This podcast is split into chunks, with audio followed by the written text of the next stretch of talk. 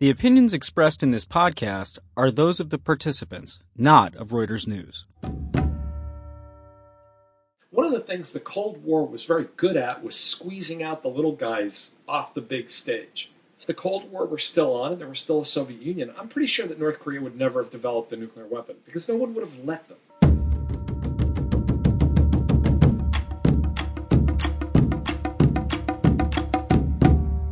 I'm Jason Fields, Reuters opinion editor. With me, as always, is Matt Gault of War is Boring. And today we are being joined by Tom Nichols, who is a professor in national security affairs at the U.S. Naval War College. He's also an expert on nuclear weapons specifically, and his most recent book is No Use Nuclear Weapons and U.S. National Security. You're listening to War College, a weekly discussion of a world in conflict focusing on the stories behind the front lines. Here's your host, Jason Fields. Tom, thank you very much for joining us. Thanks for having me. I appreciate it.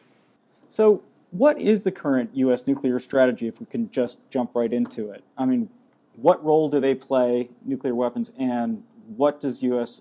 see them as being for? Well, that's a good question because I think U.S. nuclear strategy is in transition. I think there's not really as clear an answer to that question as there should be. Uh, the United States has done three reviews of its nuclear, entire nuclear enterprise, as they sometimes call it, of its entire nuclear uh, force, its nuclear strategy, thinking about nuclear weapons. And pretty much every time they do it, it comes up with the same answer that uh, we've had since the Cold War, which is that they're there mostly to deter through being willing to actually fight.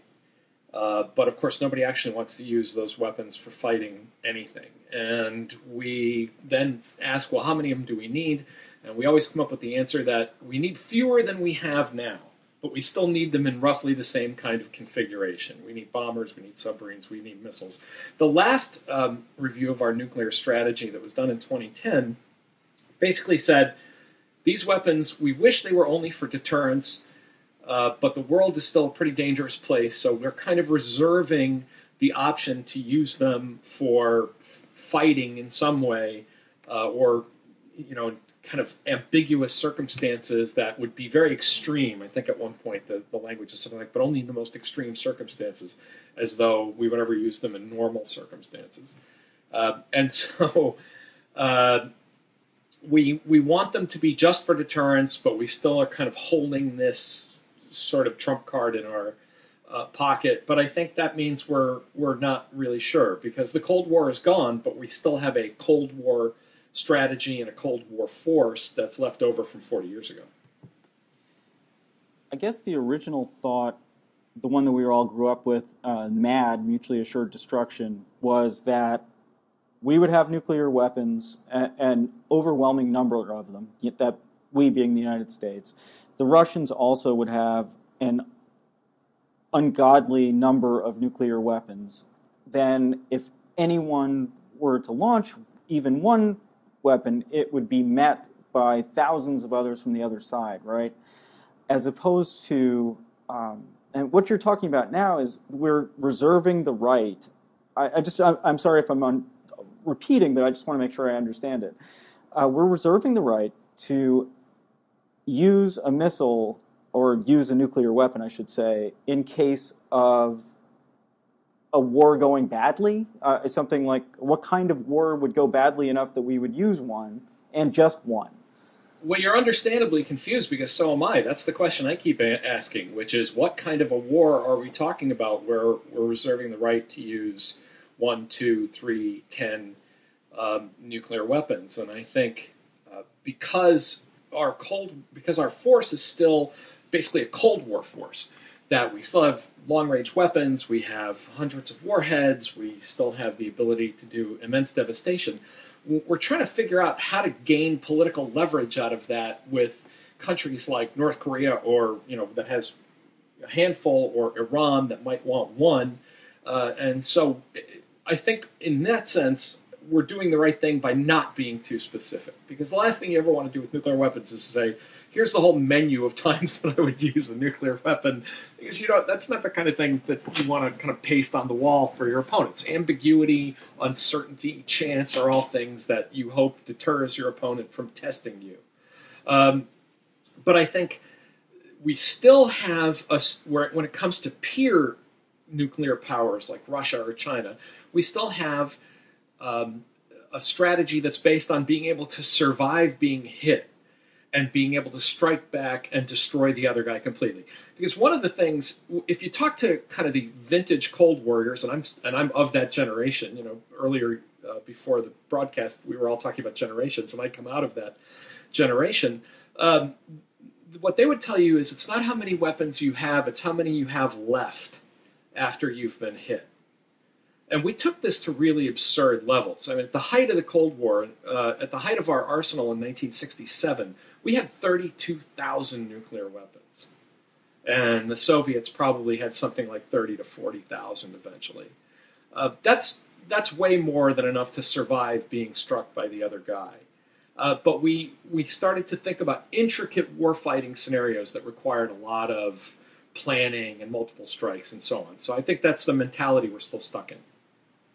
Um, all right, I, I, can kind of see that that we're stuck in that mentality.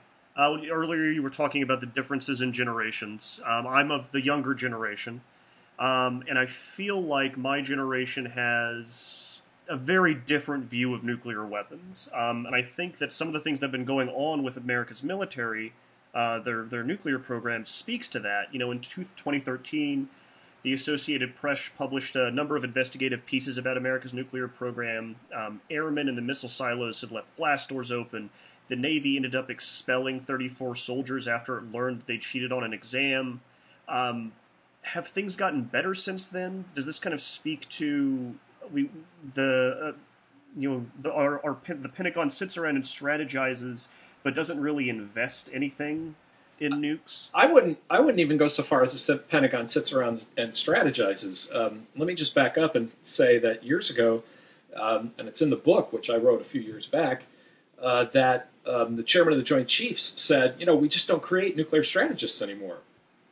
Right. Uh, so you know, right off the bat, there's a problem, and I think after the Cold War, the kind of problems you're talking about with people getting lazy about procedures and you know, uh, there was the infamous case of flying six live nukes across the country uh, on a B 52 that the crew didn't know about. Um, all of these pointed to a problem that the nuclear mission had become de emphasized, and that people who worked in the nuclear mission just didn't think what they were doing was important. I, I remember talking to a, uh, a retired officer who was an ICBM launch officer during the Cold War and he said they used to go to work, and there was a sign on the wall that said, "Not today, Ivan." And, oh my god! And that's really? a, not to, and you know that's but that was that's a great.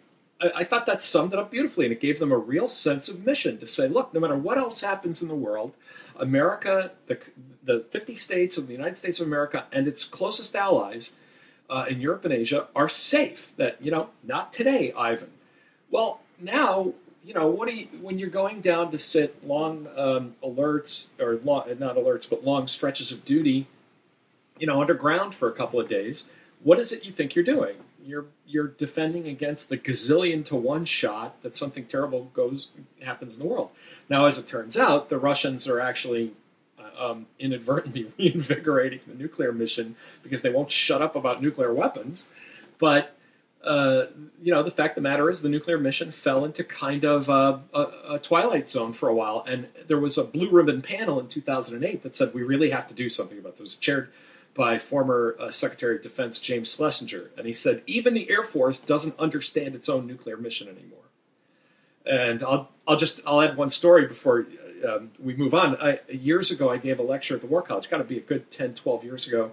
And I gave a whole lecture about um, mutual assured destruction and flexible response and nuclear strategies from the 70s and 80s. And an Air Force officer walked up to me, a young guy, a young major, and he said, Sir, that was a great lecture. He said, I'd never heard any of this stuff before. Which blew my mind. I mean, as an Air Force officer, he said, I said, Have you never heard the expression mutual assured destruction? And he said, Not until today. They did no sense of their own history, no sense of strategic air command in the 50s and 60s, nothing like that. No, and and again, uh, I you mentioned generational issues. I think people below a certain age. I teach I teach courses at um, Harvard Extension uh, to younger folks mostly, and they have no sense of any of this. To them, this is all ancient history. Um, when I talk to them about you know people growing up very fearful, and I tell them the classic Cold War kid stories. You know, we hid under our desks, and we we did air raid drills and all that stuff. They look at me almost as if they're an inch away from saying, Professor Nichols, why would you lie to us about this? You know, nobody really did that. Um, and I say, yeah. yeah, we really did. Well, that actually, I think it all comes around. You mentioned Vladimir Putin, uh, you, and uh, he has been making these. Uh, they're not veiled threats. I mean, they are threats. They're um, open threats. they're open threats about nuclear weapons. Uh, I mean, it, to me, it all it's part of a piece. I mean, yeah, if there are kids out there who don't believe this is a real threat and they're not sitting there like I did actually in bed, sitting up uh, in the 1970s and just waiting for the bombs to fall, you know, which made it very hard to sleep, by the way. Um, you know, if, if they don't have that sense. But yeah, I mean, all those weapons are still there, right? Each one uh, more powerful than the ones uh, we just had the anniversary of Hiroshima and Nagasaki, right? Each one of the weapons is pretty much most of them are more powerful than the ones that hit those two cities. They're all more powerful than that. Uh, I just wanted to make sure. Yeah. Actually, I didn't want to say that in case we have a suitcase nuke somewhere that's uh, not very powerful. But um, so, what kind of threat do you think? I mean, when when Putin says the things he said, like you know, I should have moved missiles into Crimea. That was one thing specifically that I remember him saying. Uh, does that change the situation? Does it really make the world more dangerous? Well, the thing that's missing today that that made the Cold War so terrifying for us was not just the number of nuclear weapons, but it was facing an opponent who every day, ideologically, was committed to our extinction. Uh, you know, the problem with the with dealing with the Russian regime now, and again, you know, people who talk when we talk to younger folks about it, or people who don't have an experience of the Cold War, they say, "Well, you know, it's bad, but is it really that bad?" And the answer is no. It's it really isn't that bad. I mean, dealing with the Russian regime now, um, they're they're thugs. They're gangsters. It's like dealing with Tony Soprano with nuclear weapons. Um, it, it, it's a different situation than a, um, a global, a globe-spanning enemy superpower whose entire raison d'être was overthrowing your system of government. So that made it especially terrifying because every single time we butted heads anywhere, you waited for that fuse to be lit that was going to lead to the ultimate um, showdown and eventually Armageddon. So I, even I don't worry about that as much today, but I do worry about the recklessness of other regimes, especially the Russians, that could lead us back into that kind of situation. But it, but it, it's different. Okay. Do you think that it's reasonable, though, uh, if, let's say, Putin did something horribly irresponsible? I'm not saying that I think he will or anything like that. Um, just your sense? I mean, we've said already, you, it's not clear what our strategy is. Uh, but let's say he did use a bomb. I mean, do you think the U.S. has at this point a, a response? I mean, if let's say he used it in Kiev. This is a great place for me to note that I don't speak for the U.S. government, and this is all my personal views. Right. Uh, so, right. you know, this is my own scholarly uh, outlook on it, and not in any way related to the U.S. government. Um, of course, the U.S. government. I mean, every every government that has nuclear weapons makes plans. I mean, there are all kinds of plans sitting on on shelves. When I hear a scenario like that, though, I always back up to how did things get to the point where Vladimir Putin used the nuclear weapon? Because I, I think a lot of the scenarios that we argue about, we argue about nuclear weapons, jump all the way ahead to assume someone used the nuclear weapon. NATO's deterrent strategy in the 50s, 60s, and 70s, and particularly during the end game in the 1980s with the Soviet Union, was not based on that. NATO had a coherent deterrent strategy that linked the first bullet fired in Europe to the very last nuclear missile launched. Nobody, despite the way people think about Cold War nuclear strategy, it was always integrated into a larger strategy of dealing with the Soviet Union and I fear we've we've lost that. That I that you know we have these arguments and the, and people say, well, in, imagine a nuke. Well, I always back up to say, wait a minute. You know, how did, for example, in in, in Europe, um, you know, how did we become so weak that Putin decided to test us, put us in a situation where things broke into open combat and nuclear weapons were used? Um, what? Okay, so what about the the less predictable and more frightening ideological enemies out there? Thinking places like North Korea. Um, you know, we're talking about the Iran nuclear deal, wanting to keep um, that kind of weapon out of the hands of that kind of regime. Uh, does this kind of brinksmanship work with with those kinds of uh, those kinds of people? I, I don't think so, and I argue in the book that it doesn't, uh, because it's one thing to talk about an all-out nuclear holocaust with the Soviet Union, where it's for all the marbles, right? It's it's um, they're going to destroy the entire United States, take apart the entire Western system of government, and whoever's left is going to rule the ashes. And the only way that you can deter them from doing that is to say we that we'll take you with us. I think that's very different from threatening to nuke North Korea or Iran and destroy an entire region full of our friends. Uh, to irradiate, you know, entire. I mean, if, if the North Koreans use the nuclear weapon, are we going to hit them with five back? Uh, the Japanese might have a, have some feelings about that. The Koreans, the, the South Koreans themselves. I mean, th- this we never thought, despite the famous movie title that us Cold War kids all know, The Day After. The reality is that American nuclear planning didn't. Nobody's nuclear planning during the Cold War really thought too much about the day after, because we figured, you know, if it happens and deterrence fails, and we take the other guy down with us, well, then we hope the people in Brazil or Antarctica or whoever survives manages to build a better world without us. In this case, we really do have to think about the day after. We have to think about what happens the day after Iran uses a nuclear weapon and we decide to use two or three or four nuclear weapons against Iran and irradiate the entire Persian Gulf region and kill millions of people and sick or kill thousands, sicken tens of thousands, um, create an environmental disaster for years to come. It's simply too facile to say, well, we'll just hit them with nuclear weapons. And I think we've used that as a crutch since the 1990s as a kind of placeholder for thinking about strategy. Personally, my feeling is we need to develop our conventional forces back to where they once were because we've tried to get a kind of cheap answer by saying, well, if worse comes to worse, and then we fill in this blank space with nukes. But I don't think that's going to work anymore.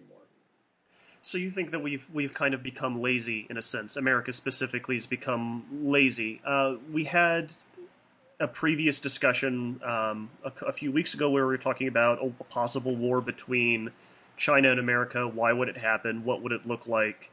And our guest said that it wouldn't, and it, his simple answer was nukes. And you're shake you're you're shaking your head. I yeah. can. I, I think we are. I think we have become. Um, we veered between two extremes during the Cold War strategy and particularly nuclear strategy was a cottage industry. I mean, every every glass building in suburban Virginia that was anywhere near Washington D.C. had little hives of, you know, uh, bright-eyed thinkers sort of teasing out um, nuclear strategy in World War III. Now we've gone the other direction, which is we just don't think about it enough. We, we just say, well, you know, it won't happen because we have shared interests and there are nuclear weapons in the world. And I think we make a lot of very, again, very facile, very simple assumptions. Now, personally, I don't think it's likely. I think it's very unlikely. But wars don't happen because people make them happen or, or want them to happen. Wars happen because of things that we can't control unforeseen circumstances, accidents, misunderstandings, and, and other problems that are all part of being fallible human beings. Uh, I keep coming back to the word lazy. I just keep thinking of the word lazy. It's lazy thinking. And we've become. It's funny because we've become reliant on this technology that we abhor, um, right? And that everyone's frightened of, but it's become a crutch in a way. Because it's an easy answer uh, for a very it's a it's the easy answer to an extremely low probability event. Uh, so, you know, if you don't want to sit around thinking about what happens if World War III breaks out with Russia or China, you say, well, you know, we'll solve it with nuclear weapons, uh, and it won't happen because of nuclear weapons, and we'll never be hurt because of nuclear weapons. I, I think there is a I call it a kind of magical thinking about nuclear weapons.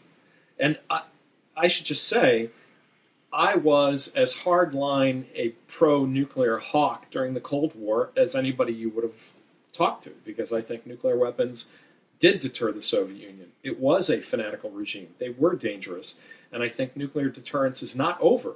Um, the question is do we need to have the same kind of nuclear deterrence that we had during the Cold War? I am not a, just to be clear, um, everybody in the world is a global zero guy in a perfect world. But in the real world that we live in, I'm a global low guy, not a global zero guy. I would I think we can deter each other and keep the peace, but we don't need to have thousands of nuclear weapons to do it.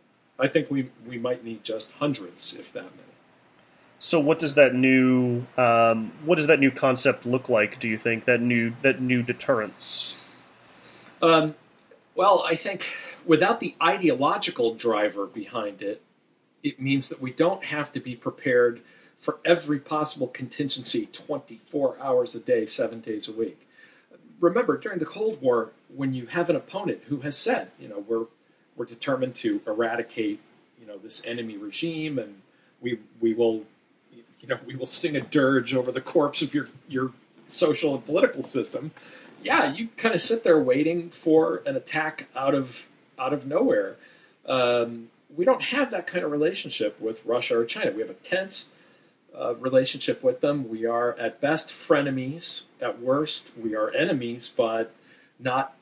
But in that sense of being strategic competitors rather than dedicated ideological enemies, like Kissinger's famous uh, "scorpions in a bottle." Or Khrushchev, uh, what Khrushchev said, "We will bury you," right? Yeah, although you know that's over the years it's gotten lost that he meant we would bury you with our greater productivity and our better system and all that. So I think the better comment from Khrushchev is, if you want an arms race, we will crank missiles out like sausages. Oh wow! Um, yeah, so you know when you're dealing with people like that, then you know you, you want to keep your powder dry. Um, Putin says a lot of a lot of um, very threatening things, particularly to the Europeans, but again the, the balance of forces between the United States and Russia is quite different, including the ideological competition and the situation in Europe. Remember that once upon a time in Europe, they had a whole belt of allies uh, that they controlled and owned, ringing their country. NATO now is 28 nations, all you know, committed to each other's defense. Um, and uh, the, the, Russians are the ones. I mean, they simply don't have any allies. They don't have any friends, and and uh, that makes a difference the argument that we're strategically lazy doesn't just apply to China. I mean, we obviously we think about China, we hold exercises, we watch them carefully. It's not like we're not paying attention. Um, but it's true that well, nothing will really go bad because because of nukes is is a pretty common argument. But it, you even find it, um, for example, in talking about pulling U.S. forces out of Korea. You know, there are people who say, look, the Koreans can defend themselves; they don't need Americans there. And if you come back at them and say, well, what if the North Koreans take our departing, as they did in 1949, um, as a signal that they can then engage in aggression? And the answer you get is this kind of lazy shorthand of, well, nukes. And I, I just don't I just don't think that's a good answer anymore. We have to have a better answer than that because it's not a realistic answer when it comes to dealing with with small uh, nuclear powers or rogue states. Yeah, that that makes sense. When you're talking about fallout, there's also, I mean, there's political fallout too. I mean, whoever uses a nuclear weapon next, I, you wonder if you wouldn't be a pariah state. Uh, back in the '90s, John Deutch, who became CIA director and was a prominent member of the Clinton administration, set, made that case. He said, "Look, we should just have a, a doctrine that says anyone who uses a nuclear weapon uh, is, you know, basically at war with the rest of the world." And I don't see how we solve that problem by using nuclear weapons ourselves. Now, there is one scenario to think about, which is a small country uses a nuclear weapon and it says, well, I have, you know, three more and they're buried in a mountain in my country. It may well be that the only way you're going to get those weapons is by using a nuclear weapon. And I think then you are absolved of the moral responsibility here because if you're if you're in danger of suffering a second nuclear attack, then prudence demands that you do everything you can to avoid that. But I, again, I ask myself, how did things get to the point where we allowed that to happen? And I have, a, I think the the larger danger here is not that we're not going to modernize our nuclear forces. We're going to do that, we're going to have a nuclear deterrent. The problem is when we become so conventionally weak and so detached from paying attention to foreign affairs in general that countries start testing us and taking stupid risks that then can lead to a nuclear confrontation. I think that's exactly what happened in Europe, and that's why Putin keeps throwing the dice because he thinks we're just he thinks we're AWOL from foreign affairs, and he, and to some extent, I hate to say it, he's right. I mean, it does sound like what you're saying is that that makes the world a, a more dangerous place, right? It, in some ways, the Cold War was very reassuring in a, in a kind of horrible way. that, because we understood every every we understood our enemy, right? Right. At least we, to some extent. We had this all gamed out. We thought we had achieved a very high level of stability. Basically, we I think the Cold War was a situation in which we said the chance of Armageddon is tiny, infinitesimal, and if it happens, it'll be the end of the world. But we've worked this out so well that it's not likely to happen. Um, now we're in a situation where we say, well, nobody's really going to try and blow up the whole world, but we could end up in a situation where nuclear weapons come into play because we just weren't paying attention, or we we there was an accident, or there's some unforeseen actor that that enters the stage that we hadn't counted on. One of the things the Cold War was very good at was squeezing out the little guys off the big stage. That the United States and the Soviet Union kind of kept order. Uh, for example, if the Cold War, not that I'm nostalgic for the Cold War, and no one ever should be, uh, but if the Cold War were still on and there was still a Soviet Union, I'm pretty sure that North Korea would never have developed a nuclear weapon because no one would have let them. Right now, it feels like it's all little guys. There are no adults on the playground anymore. Yeah, and uh, it, there are no adults on a playground full of children with machine guns. Is a way to look at it. Yeah, that unfortunately, it's a very convincing way to look at it. One last thing I wanted to ask you about what's going on in space. Uh, I mean, from a defense standpoint, you wrote about alternatives to nuclear weapons, including rods from God. Oh, that wasn't me. That's one of my. That was one of my that colleagues at the War College. Yeah. uh, no, that's you were on that paper. Ask, you were on that. Yeah, paper. you'd have to ask Joe. Well, rods from God. Um, uh, the idea is that you you station these big titanium or uh, you know kryptonite rods in space. Uh, I think it was yeah. I, I, I, what did I say? Titanium. Uh, yeah, so you, you, you take these incredibly durable rods and then you use kinetic energy to fire them at the ground, and they hit the ground with a kinetic force that's equivalent to a nuclear weapon. Uh, but, but without the fallout, um, was, was, that? But without the, the fallout and all of those other things. But of course, then you're moving a whole a whole arms race into space because what happens when the bad guys decide to blow up one of your satellites? Um, then now you're running around in the uh, exosphere, you know, taking out each other's space assets, blinding each other, knocking down GPS. You're going to end up in a nuclear conflict doing those kinds of things one way or another. Well, we're, it doesn't solve well, your problem. We're moving towards that, though, aren't we? I mean, there is kind of a space arms race going on right now. I think it's important to distinguish between uh, the the military uses of space, like weapons in space, and space militarization, which is using space for all kinds of military related needs. In space, the militarization of space has been around for since the first time we, uh, since the Russians popped a satellite into the air in 1957. Um, but I, yeah, I, I, mean, I think there's a you know everybody, all sides that can get into space are thinking about how to use space to their uh, advantage. One of my colleagues wrote a book calling "Space as a Strategic Asset," and I think that's how they all see it. But um, I, I hope that doesn't happen. Well, thanks very much for joining us today. Uh, I mean, it's really been a fascinating conversation. Um, and uh, I don't think I'm going to be quite nostalgic for the Cold War, but uh, I think you made me as close as possible. I don't think anybody should be nostalgic for the Cold War, but predictability is something human beings crave, and the Cold War had a lot of it. Um, but it's it's a more uns- it's just a more uncertain world. That's the price we pay for the end of that ideological struggle.